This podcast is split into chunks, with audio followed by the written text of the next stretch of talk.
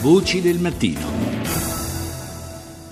Torniamo dunque ora alle elezioni presidenziali francesi per commentare l'esito del primo turno di ieri. È collegato con noi Enrico Letta, ex presidente del Consiglio, dirige attualmente la Scuola di Affari Internazionali a Parigi. Buongiorno.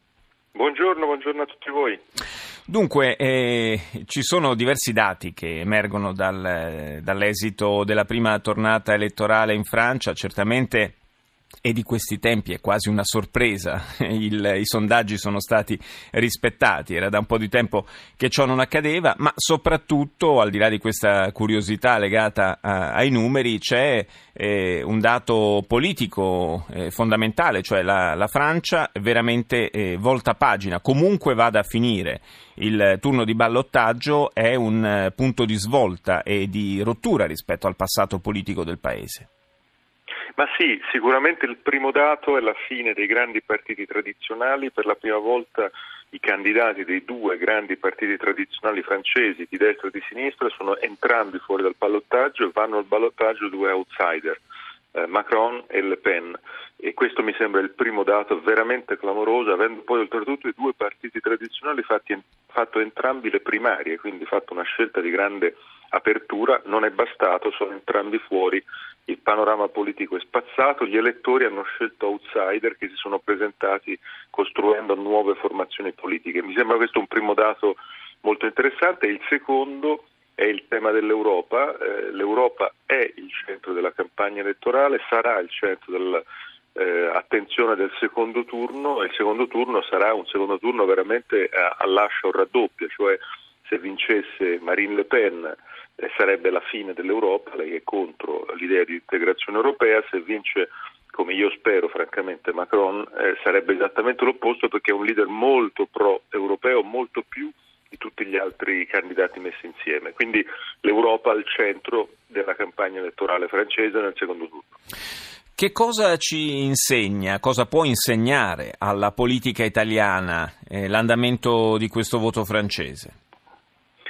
secondo me il primo dato abbastanza interessante è che ha vinto il primo turno perché è arrivato bene in testa un candidato Macron che non ha fatto assolutamente, non ha nascosto la sua scelta a favore dell'Europa.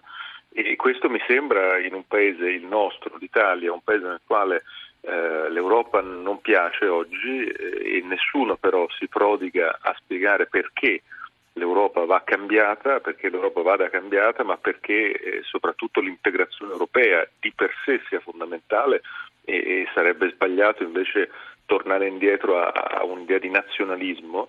Eh, Macron è uno che si è lanciato su questa strada senza paura, ha fatto tutta la sua campagna elettorale con le bandiere europee dietro, non le ha nascoste, non ha inseguito le posizioni degli anti-europeisti, non ha minimamente cambiato il, il, il suo ideale, lui pensa questo e l'ha portato avanti e gli elettori lo hanno premiato. Questo secondo me è un dato molto interessante rispetto invece a un'Italia, un paese nel quale le leadership politiche sembrano aver paura di dire che sono per l'Europa e questo mi sembra abbastanza strano nel momento nel quale eh, l'Europa ha dei problemi sicuramente, ma eh, davanti alle grandi sfide del mondo, a Trump che sfida l'Europa continuamente di fronte a, alle sfide della instabilità e, e tutto il resto, l'Europa rimane fondamentale. Nei raduni elettorali e anche eh, nei festeggiamenti di ieri sera per eh, il risultato del primo turno delle presidenziali, quello che saltava agli occhi rispetto a quello eh, che è, ai colori che caratterizzano solitamente i nostri eh, raduni politici era un tripudio di bandiere francesi, pochissime, pochissimi simboli dei partiti, dei candidati e per entrambi, sia la Le Pen sia eh, Macron, un tripudio di eh, tricolori francesi.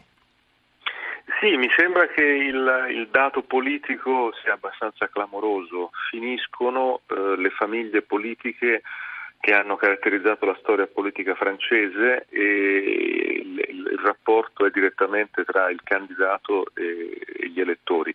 Bisogna secondo me fare tesoro di questa esperienza perché è un po' figlia della, della nuova politica, la nuova politica passa attraverso internet e attraverso internet vuol dire che il rapporto non è più mediato come lo è stato un tempo ai partiti politici, uno può essere d'accordo o non essere d'accordo con questo, o essere più o meno contento con questa evoluzione, ma bisogna prendere atto. Mm. Chi non ne prende atto è spazzato via.